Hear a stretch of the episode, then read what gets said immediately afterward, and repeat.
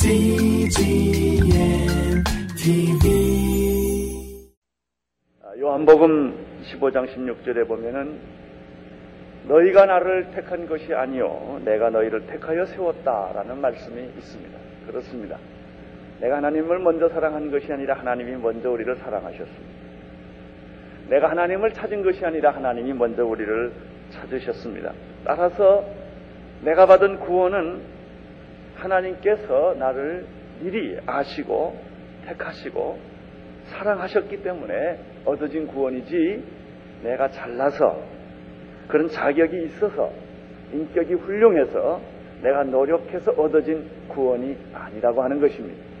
하나님이 먼저 나를 택하셨다고 한다면, 하나님이 먼저 나를 사랑해서 내가 구원받았다고 한다면, 내가 자랑할 만한 것이, 주장할 만한 것이, 따질 만한 것이 하나도 없다는 것입니다.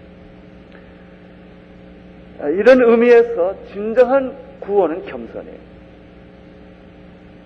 구원받은 것이 너무나 감사하고 고맙기 때문에 이루 말할 수 없는 감격과 눈물과 감사함이 있는 것이 진정한 구원입니다.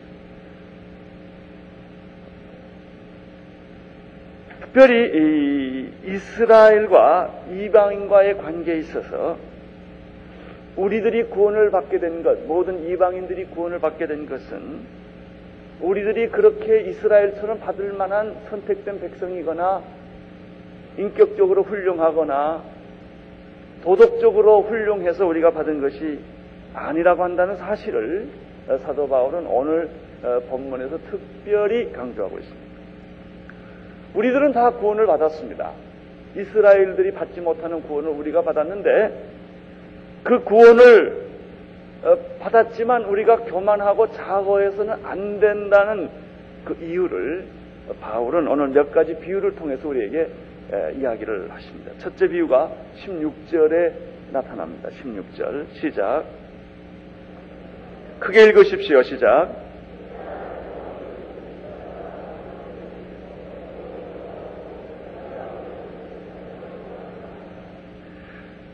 이 말씀은 민수기 15장 18절 이하에 나오는 말씀인데 이스라엘 자손이 이제 적과 꿀이 는 가나안 땅을 들어가게 됩니다. 그 가나안 땅에 들어가서 처음 익은 곡식, 곡식 알매, 열, 매를 땄겠죠. 그것으로 떡을 만들어 하나님께 바치라는 그런 명령이입니다. 여기서 중요한 것은 처음 익은 곡식을 하나님께 드려라. 처음 열매를 하나님께 드려라. 그것을 열매를 빻아서 곡식을 빻아서 떡을 만들어서 하나님 앞에 제물로 드리라. 이 첫 열매가 거룩하다는 것입니다. 이 가루가 거룩하기 때문에 떡도 거룩해진다는 것이죠. 그 다음에 비유는 뿌리가 거룩하니까 가지가 거룩해진다는 것입니다. 여러분, 가지가 먼저 있지 않습니다. 뿌리가 먼저 있습니다. 떡이 먼저 있지 않습니다. 가루가 먼저 있다는 것입니다. 여기서 처음 열매, 가루는 이스라엘이요. 그 열매로 만든 떡은 이방인입니다.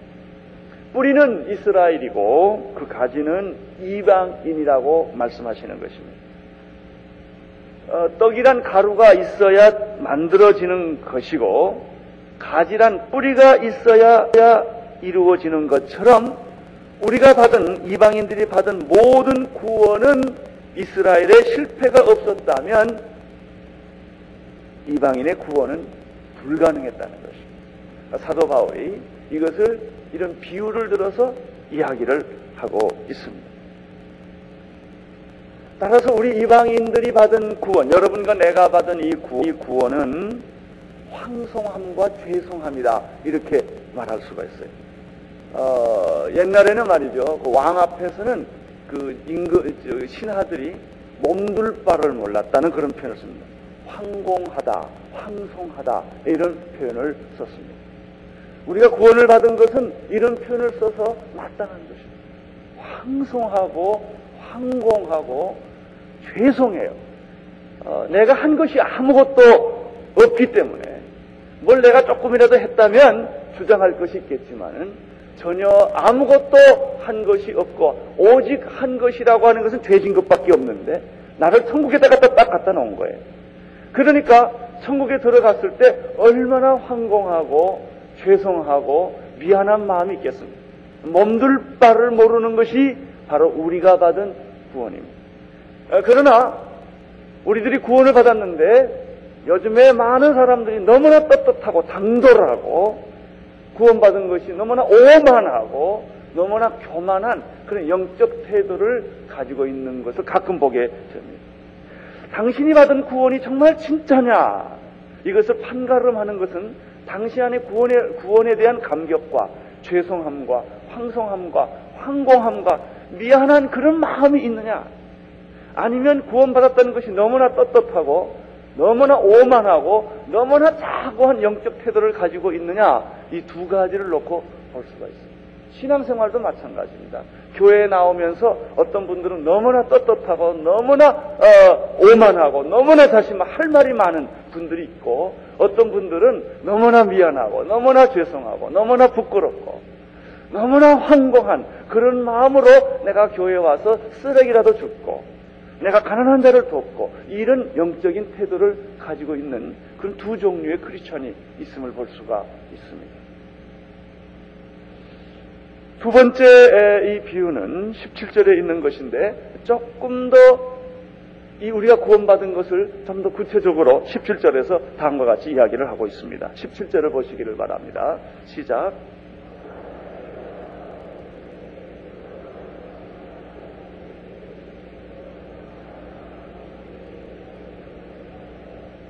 네, 여기서 이제 중요한 게 꺾임과 접붙임, 이 두 단어가 나타납니다. 이 비유는 어, 사실은 바울은 도시에 살았던 농부가 아니었기 때문에 그 예화가 사실은 적절한 예화는 아닙니다. 과학적으로 보면은 원의학적으로 보면 이게 둘이 꼭 뒤바뀌어 있습니다. 아, 그렇지만은 이 비유가 말하고자 하는 그 원리와 의미를 이해한다면 과학적으로는 이것이 조금 안 맞는 스토리겠지만은 아주 적절한 비유가 됩니다. 여기서 이방인들은 돌 감람나무와 같고 이스라엘을 참 감람나무로 비유를 합니다. 참 감람나무가 꺾어졌습니다. 그래서 돔 감람나무가 접붙임을 받게 되었다는 것입니다. 참 감람나무 의 뿌리에서부터 나오는 진액을 이제 접붙임을 받은 돌 감람나무가 그것을 어, 받게 된 것입니다. 어, 그래서 참 감람나무에 열려야 할 그 축복들을 돌 감람나무가 갖게 된 얘기를 지금 여기서 하고 있습니다. 참 재밌습니다.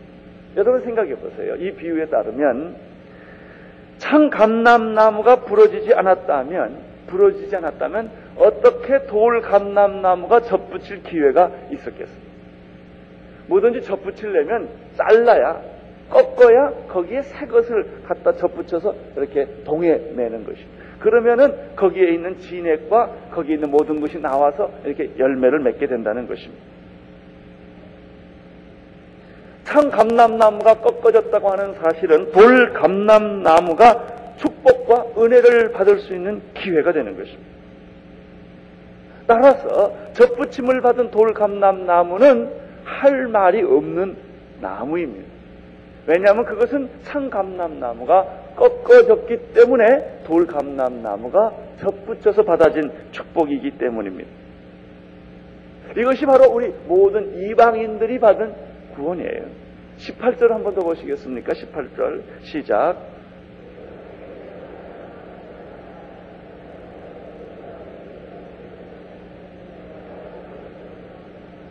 돌감람나무인 우리들 이방인이 되어서 구원받은 우리들은 비록 이스라엘들이 자기 실수로 말미암아 넘어졌다 할지라도 우리들은 할 말이 없는 우리들은 할 말이 없는 것입니다. 자긍하지 말라. 자긍할지라도 내가 뿌리를 보존하는 것이 아니요 뿌리가 너를 보존하는 것이다 하는 것입니다. 지난 2000년 동안 우리 기독교 역사를 한번 생각을 해 보십시오. 예루살렘과 소아시아에 있는 모든 유대인들이 이 복음을 거부를 하고 있습니다. 유대인들이 하나님의 선택을 받았는데 그들이 메시아를 준비할 민족을 하나님이 준비시켰는데 놀랍게도 이 민족이 메시아를 거부하고 메시아를 십자가에 못 박혀 죽인 것입니다.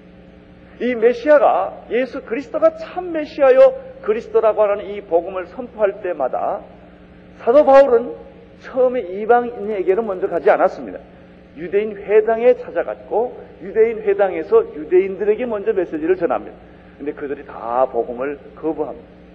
따라서 할 수 없이 이 복음은 바울이 전혀 예기치 못했던 방향으로 흘러가게 됐는데 어, 이방인들이 이 구원의 복음을 듣게 된 것입니다. 여러분 놀라운 사실은 이 어, 예루살렘에서 시작된 이 복음은 사마리아와 유대를 건너가서 소아시아와 중앙아시아 무대로 복음이 확산이 됩니다. 그런데 하나님께서 이 중앙아시아와 소아시아의 복음이 머무르게 하지 아니하고 그것을 유럽으로 복음을 옮겨 주시는 거죠. 참 놀라운 일입니다. 여러분 특별히 그 빌립보서에 보면 사도 바울이 말이죠. 빌립보를 가는데 아는 사람이 전혀 없었다는 초청받아 간 것도 아니고 자기를 누가 영접한 것도 아니에요. 그래서 이 사람들이 지도처가 있나 찾으러 다녔다고 그랬어요. 누가 안내하는 사람이 있었더라면 다 준비가 됐을 거예요. 전혀 예기치 못했던 곳에 간 것입니다. 이게 빌립보예요. 여러분 아덴이라는 도시로 이 사람들이 가 고린도라는 도시로 이 사람들이 가 에베소라는 곳으로 이분들이 갑니다. 그리고 나중에는 로마까지 가게 됩니다.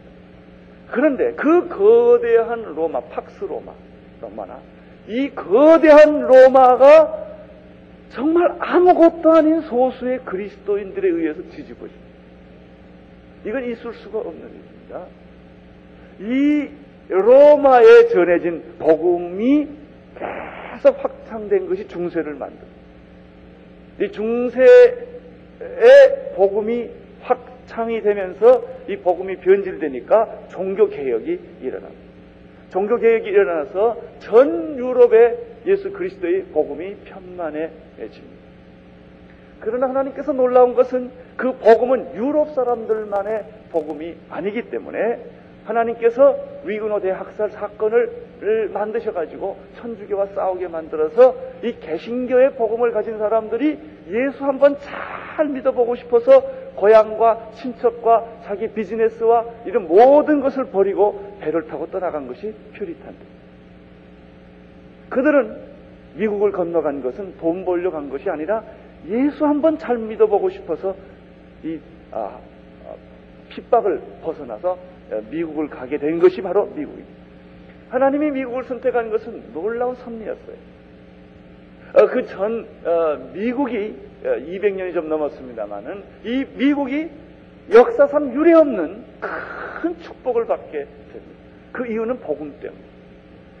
이 미국의 정치력과 경제력과 군사력을 가지고 전 세계 지난 시대에 전 세계 미국이 유럽은 그걸 못합니다. 전 세계 미국이 복음을 확산을 시킵니다.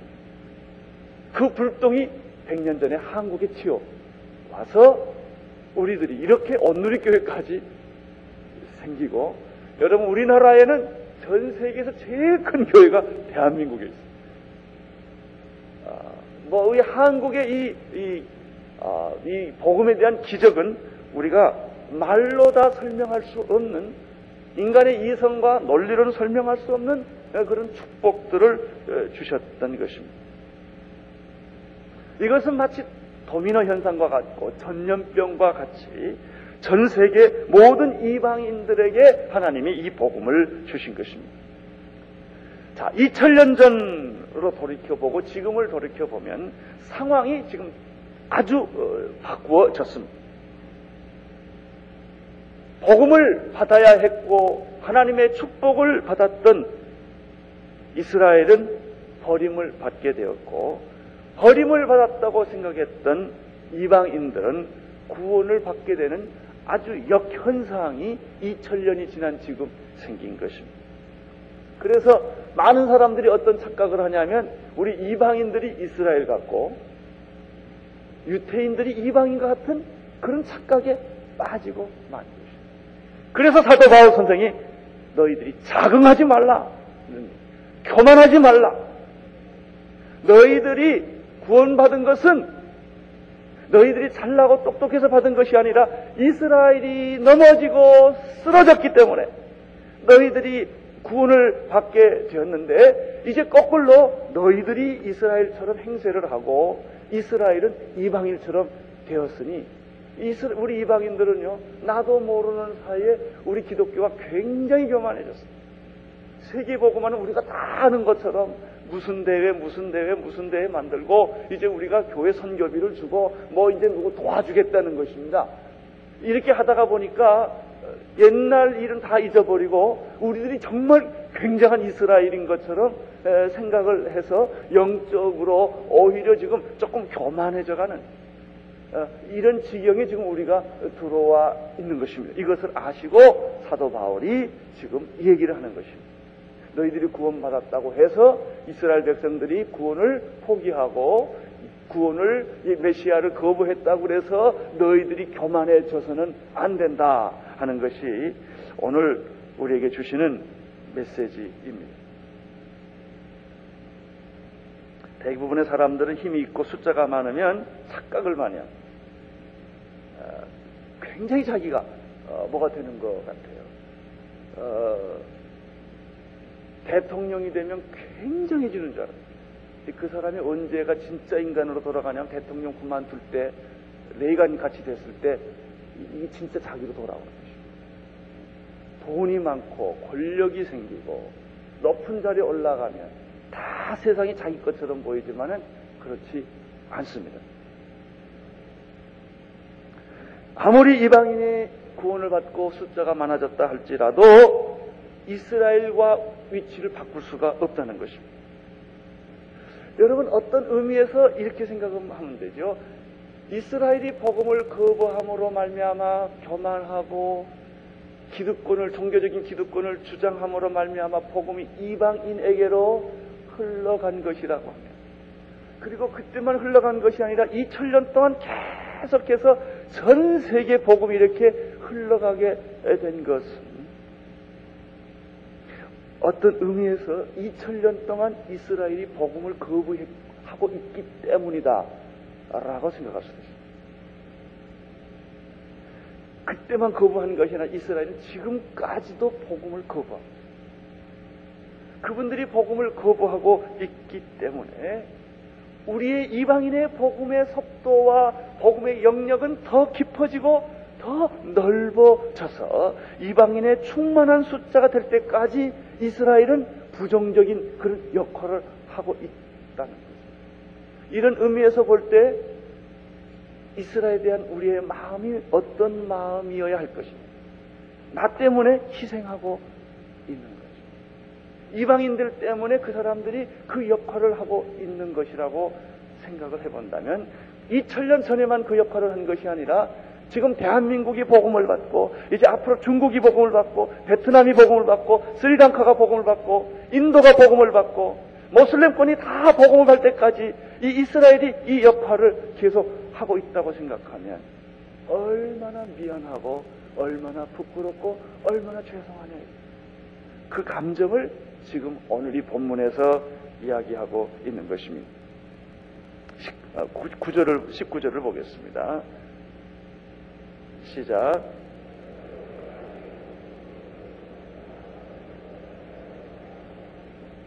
아,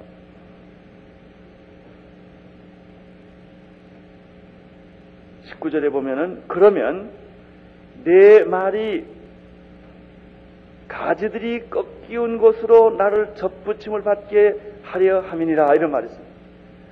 이 19절을 보면은 인간들이 모든 예수 믿는 사람들이 쉽게 놓치기 쉬운 말씀이 여기 있어요. 가지가 꺾인 것은 무엇 때문에? 예, 내가 접붙임 받기 위함이다. 그러니까 이스라엘의 실수와 실패에 대한 새로운 해석이 여기 나오는 거예요. 지금까지 9장, 10장에서 이스라엘 실패에 대한 해석은 무엇이었습니까? 이스라엘 교만해서. 이스라엘 종교적인 특권 때문에. 그들이 불순종해서, 오만해서. 아, 하나님을 하나님의 뜻을 어, 거역했다는 것입니다. 메시아를 거역했다는 것입니다. 이것이 지금까지 이스라엘의 실패 이유였는데 이 19절에는 새로운 해석을 내주고 있어요. 그것만이 이후의 전부가 아니다 이거예요. 물론 자기가 잘못해서 어, 그 사람들은 버림을 받게 되었지만은 그러나 영적으로 하나님의 시각에서 또 다시 본다면은 그들이 꺾임을 받은 것은 누구 때문이다? 너 때문이다. 이방인들 때문에 이 사람들이 꺾임을 받은 것이다. 첫 번째 이유는 이스라엘이 잘못해서 꺾임을 받은 것이다. 그러나 그것만이 이유가 전부가 아니다. 영적으로 보면 하나의 우주적인 하나님의 구원의 계획으로 보면 그들이 꺾임을 받은 것은 누가 접붙임을 받기 위함이다? 당신이 접붙임을 받기 위해서 이런 희생을 치르는 것이다. 따라서 이스라엘의 실패는 크게 두 가지 중요한 의미가 있습니다. 하나는 자기들이 교만해서 종교적인 기득권을 너무 주장하기 때문에 오만해서 어, 그들이 이런 실수를 했던 자기들의 잘못이 있어요. 그러니까 이스라엘은 이 문제 가지고 자기들이 회개할 문제예요. 그러나 우리들이 그 말 할 문제는 아닙니다. 우리들은 뭐라고 말해야 돼? 나를 구원하기 위해서 이스라엘이 희생했다. 이렇게 우리는 이렇게 말해요. 이스라엘 사람들은 자기들이 교만해서 그랬다고 회개를 해, 자기들이 해야 될 일이고요. 우리들은 그렇게 말하면 안 돼요. 봐라. 이스라엘이 예수님 죽였기 때문에 희생을 이렇게 우리는 말할 자격이 없다는 것입니다. 우리가 할 말이 있다면 뭐예요? 나 때문에 이스라엘이 희생을 당했다라고 말하라고 하는 것입니다. 이것이 19절의 이야기입니다. 이것은 마치 뭐하고 똑같으냐면 하나님의 아들인 예수 그리스 하나님의 아들이신 예수 그리스도께서 하나님과 본질상 똑같지만 우리를 구원하기 위하여 그가 인간으로 오셔서 십자가에 못 박혀 죽으심으로 말미암아 나는 한 것이 아무것도 없는데 구원을 받은 것과 똑같은 어, 그런 말씀입니다.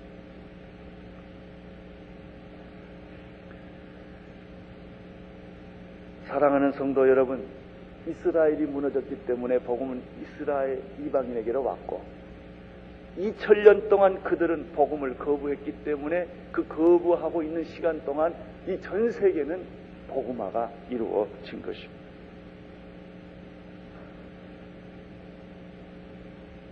이스라엘을 생각해 보십시오.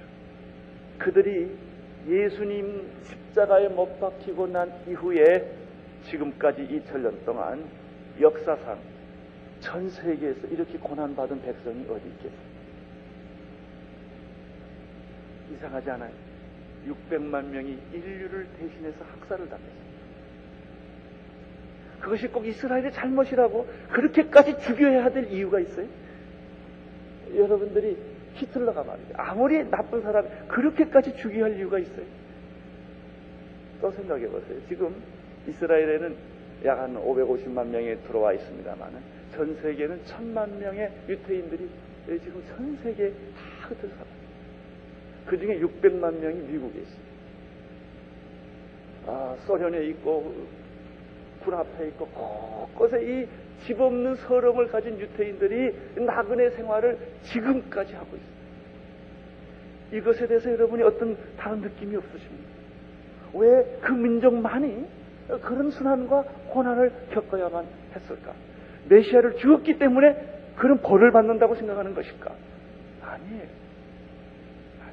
물론 성경에 보면 그들이 오만하고 종교적으로 불순종하고 기, 그 종교적인 기득권을 가지고 너무나 자세했기 때문에 하나님이 너희들은 매를 맞아 싸다라고 한 부분도 없는 것은 아니에요. 그러나 정말 진정한 영적인 이유는 누구를 위하여? 이방인의 충만한 수를 채우기 위하여.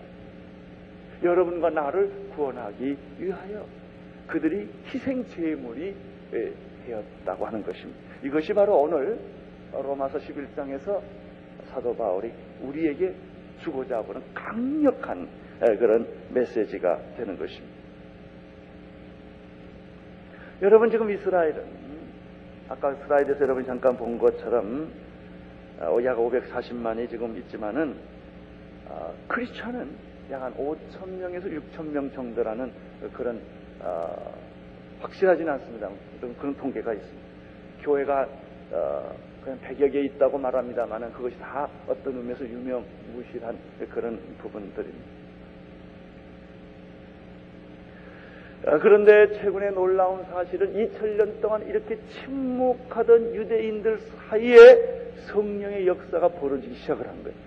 지금 이것이 우리가 지금 새롭게 목격하는 것입니다. 2000년 동안 없었던 2000년 동안 없었던 일이 그들이 전 세계로 유리방황하면서 어, 나갔던 그들이 최근에 유대인들 사이에 성령의 역사가 이루어지고 있는 것입니다.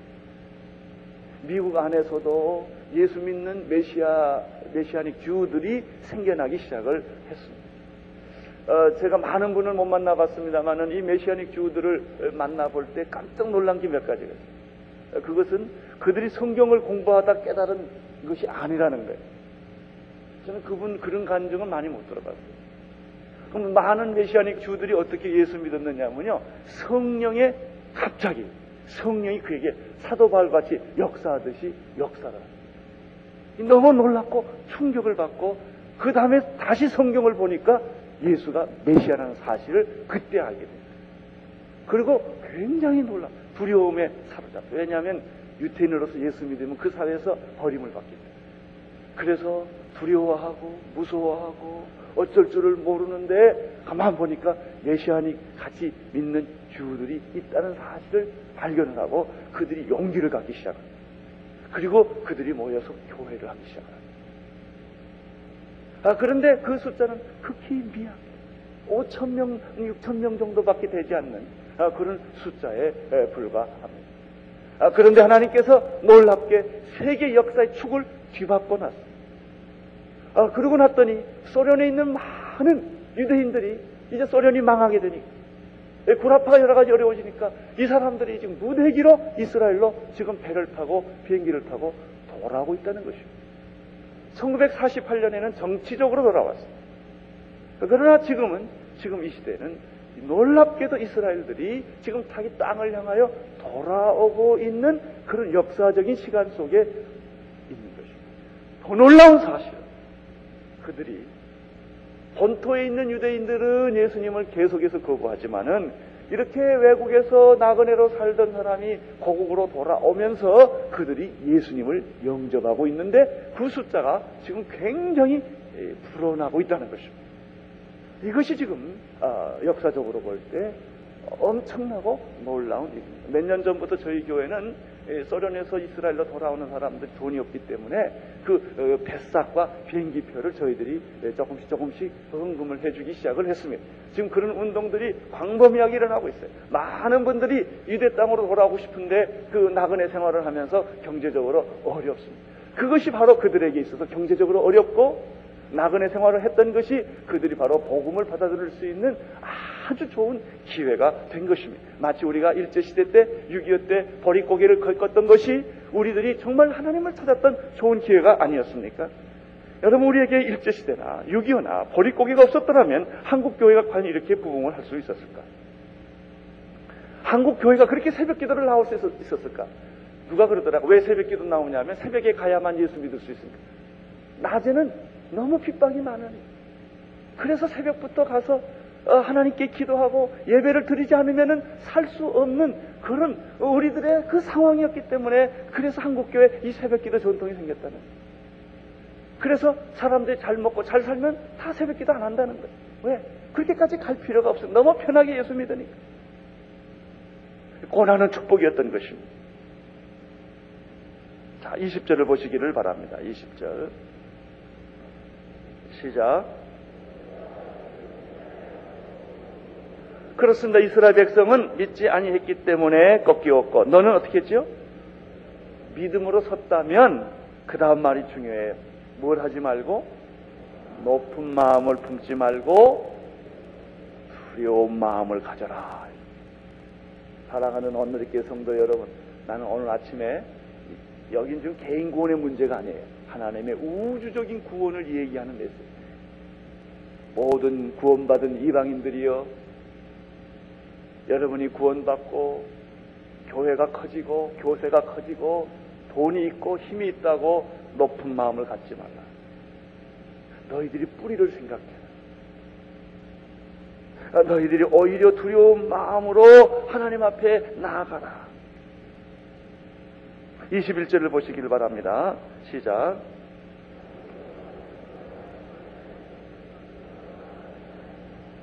자, 이것이 오늘 얘기 메시지의 클라이막스에 하나님이 하나님이 어, 21절을 보시면 하나님이 원가지들도 아끼지 아니하셨은즉 너도 아끼지 아니하니라. 자 이렇게 보면 하나님이 이방인도 사랑하셨지만 원가지를 사랑했을까요 안 했을까요? 했지 얼마만큼 우리하고 비교할 수 없어요. 뭐 다 똑같이 사랑하지만 우리를 너무너무 사랑해서 자기 아들을 십자가 못 박혀 죽여서라도 우리를 사랑한 게 하나님의 사랑이에요. 그러면 하나님은 예수님, 예수님에 대해서 어떻게 느낄까요? 너희들 때문에 희생당한 그 사람들, 그 원가지를 하나님이 사랑 안 하겠냐? 자, 사도 바울은 이방인의 사도예요. 이방인을 위해서도 사도 바울이 그렇게 이방인을 사랑했는데 사실 사도 바울의 고, 고백은 뭐예요? 내 권력의 친척을 위해서 내 생명이 하나님 책에서 다 없어진다. 내가 저주를 받을지라도 나는 누가 구원받기를 원한다? 이스라엘이 구원받기를 원한다. 이 마음이 누구 마음에? 하나님 마음. 하나님. 따라서 이스라엘 때문에 구원받은 우리들은 이스라엘을 200몇 개의 전 세계 나라 중에 하나로 보면 안 돼요. 우리의 지금 눈가림은 뭐냐면요. 이스라엘을 모든 나라 중에 하나로 생각하는 데 문제가 있어요. 이것은 정치적으로, 경제적으로는 그렇게 생각해도 괜찮습니다. 그러나 영적으로는 이스라엘 대 이방인. 전 모든 이방인이 다 합한 것과 이스라엘 하나와 상치되는 개념. 제가 이번에 이 얘기를요, 일본에 우리 옥하는 목사님 갔을 때 그 얘기를 쭉 했어요. 목사님 나는 마음을 정했습니다. 그 거기 이제 그 선교 담당 목사님 저 장로님께서 이분들이 그냥 귀를 쫑긋 하고 들어요. 자 이거 어쩌면 이번에 여행 가는 게 이 얘기 들으려고 하는지 모르겠다고 그래. 그래서 온누리만 하지 말고 사랑의 교회랑 같이 이스라엘 가서 교회를 세웁시다. 온누리만 세우면 무슨 재미가 있습니까? 다 같이 가서 좀 세웁시다. 그런 얘기. 그런데 복음을 아는 사람들은요, 이 얘기를 들으면 귀를 열어요. 아, 그렇구나. 나는 오늘 이렇게 여러분들이 아침 시간에 귀가 다 열리기를 바랍니다. 마음이 열리기를 바랍니다. 왜냐하면 이게 하나님의 마음이기 때문에. 지금까지 이런 얘기, 설교, 성경 공부를 들어본 일이 거의 우리가 없지요. 오늘 우리는 이 말씀을 통해서 듣는 것입니다. 22절을 보십시오. 시작.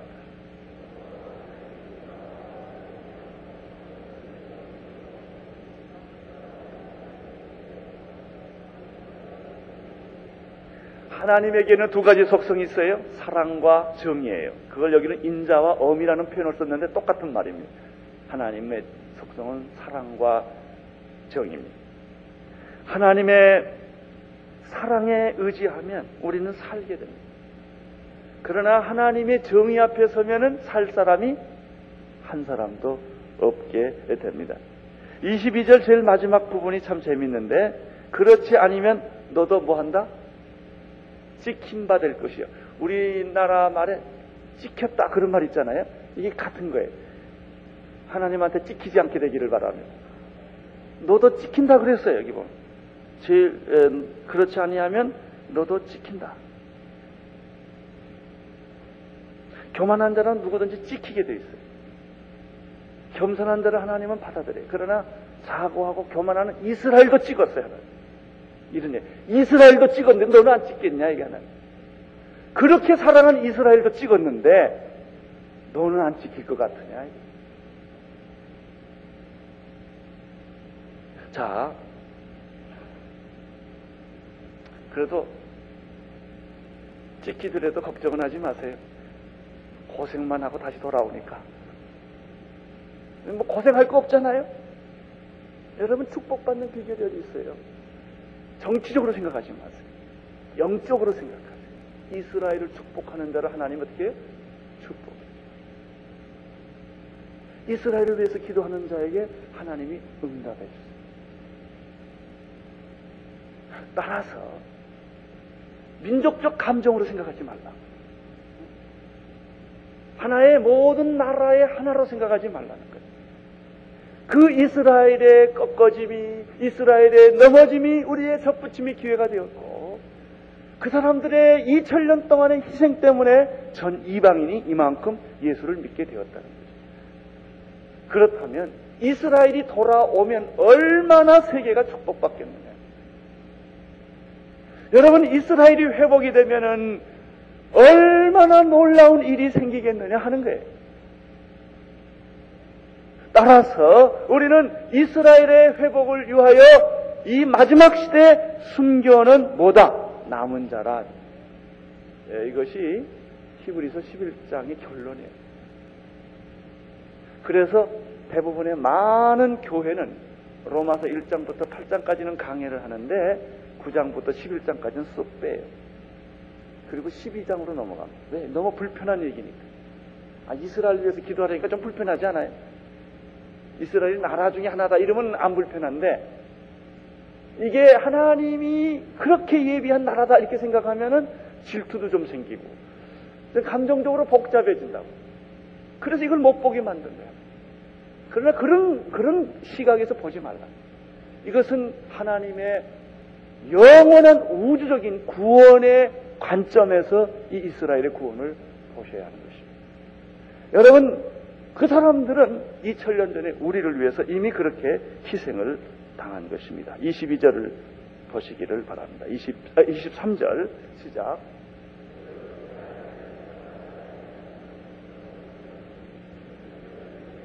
네, 23절이 아주 핵심되는 오늘 설교의 핵심되는 구절.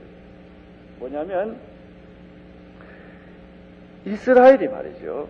믿지 않았기 때문에 저주를 받았는데 고생을 했는데 그 그들이 믿게 된다면 이래. 저희도 믿지 않은데 거하지 않은 부정을 두 번 했죠. 이게 뭐냐면 저들이 정말 믿는다면 이런 뜻이에요. 이방인들이 예수님을 믿은 것처럼 저들이 예수님을 영접하고 믿게 되면 이런 뜻이에요. 뭘 하게 돼요? 그들도 다시 어떻게? 접붙임을 받게 된다. 이 무슨 메시지입니까? 이스라엘은 회복된다. 하나님의 말씀에 구약에 예언되었고 지금 그 일이 이루어지고 있습니다. 누구를 통하여? 구원받은 이방인이 여러분과 나를 자, 자기들은 못해요. 우리가 가서 기도하고 어떻게 해야 돼요? 도와줘야 돼요. 그러나 기도하고 도와주면서도 뭐 하지 말라? 자긍하지 말라. 교만하지 말라. 이것이 메시지입니다. 접붙이시는 분은 누구십니까? 하나님이 하신다. 할렐루야. 이스라엘은 회복될 것입니다. 이 회복에 동기부여를 하고 회복에 사용하는 사람들이 누구다? 여러분과 나라고 하는 것입니다. 에스겔서 37장 1절 6절에 나온 예언처럼 마른 뼈의 환상들이 바로 이루어지는 것이고 예레미야 31장 10절에 나타난 말씀이 이루어집니다. 그 예레미야 31장 10절에는 이런 말이 있습니다. 열방이여 너희는 나 여호와의 말을 듣고 먼 섬에 전파하여 이르기를 이스라엘을 흩으신 자가 그를 다시 모으고 이런 말이 있습니다. 이스라엘을 흩으신 자가 다시 모으고 목자가 그 양무리에 행함같이 그를 지킬 것이다. 24절 보십시오. 시작. 크게 읽으십시오. 다시 시작. 내가 원 돌감나무에서 찍힘을 받고 번성을 거스려 좋은 감람나무에 접붙임을 얻었은 즉 원가진 이 사람들이야 얼마나 더 자기 감람나무에 잘 붙겠냐 이런 얘기예요. 자, 돌감람나무도 그랬는데 이제 원가지가 돌아올 때는 얼마나 잘 되겠냐 이게. 할렐루야. 우리는 지금까지 예수 믿고 구원받는 것을 구원받고 천, 천국 가고 마음의 평화를 얻고 이런 쪽에서만 계속 생각을 했어요. 이 부분은 우리가 잘 생각하지 않는 구원의 더 놀라운 그 우주적인 부분이에요. 여러분 이스라엘이 복음을 거부함으로 이방인의 충만한 숫자가 탈 때까지 이, 이 이스라엘은 계속 그 역할을 하는 거예요. 복음을 이스라엘이 받아지면 전 세계가 다 돌아와 버려요. 그러니까 이방인의 충만한 숫자가 돌아올 때까지 이스라엘은 복음을 거부하는 역할을 하는 거예요. 얼마나 억울하고 외롭고 쓸쓸하고 고통스럽고 그건 뭐예요? 그렇잖아요? 저 사람 축복 주기 위해서 내가 계속 가난해져 있는 거예요. 언제까지? 충만한 숫자가 올 때까지 이스라엘은 그 역할을 했던 거예요. 그러나 이제 그 역할이 거의 때가 끝나가고 있어요. 이스라엘이 돌아오고 있다는 것이죠. 하나님의 메시지는 무엇입니까? 이스라엘을 회복시킨다. 이스라엘을 다시 모으신다. 이스라엘 내가 다시 축복하여 하게 하신다는 것입니다. 여러분, 나는 오늘 이 아침 시간에 여러분이 이 하나님의 마음을 깨닫게 되기를 바랍니다. 그래서 그들을 위해 기도하십시오. 그들을 축복해 보십시오. 그때 하나님께서 큰 축복과 역사가 일어날 줄로 믿습니다. 제가 지난주에 아주 감사한 일이 하나 있었어요. 지난주 설교를 마쳤더니 이번에 이스라엘 여행을 꼭 같이 가고 싶었던 우리 집사님 형제가 한 분이 계셨는데 그분이 지금 암에 방사선 치료를 하기 때문에 그 시간에는 못 가게 됐어요. 꼭 가고 싶은데 고민을 해서 방사선 치료를 포기할까, 그 이스라엘을 갈까. 그 지난주에 설교를 듣고 이스라엘에 대한 새로운 비전이 됩니다. 그래서 지난주에 제 방에 왔어요. 목사님 나는 못 가더라도 이스라엘에 교회를 세우는데 2만 불을 헌금하고 싶습니다. 저는 그걸 보고 깜짝 놀랐어요. 아, 하나님께서 이렇게 역사하시는구나. 여러분, 그것이 한 나라이기 때문이 아니에요. 하나님이라는 관점에서. 이스라엘 회복은 곧 역사의 회복을 의미합니다. 하나님 아버지, 이스라엘을 회복시켜 주신다는 약속을 인하여 감사를 드립니다. 이방인은 회복이 되었는데 이스라엘은 회복되지가 않았습니다. 구원받은 우리들의 마음이 아프고 부끄럽고 죄송합니다. 아버지 이방인의 충만한 수가 다 돌아오게 도와주시옵시고 이스라엘이 회복되고 돌아와서 아버지 하나님의 나라의 완성을 이루어 주옵소서 예수님의 이름으로 기도드리옵니다.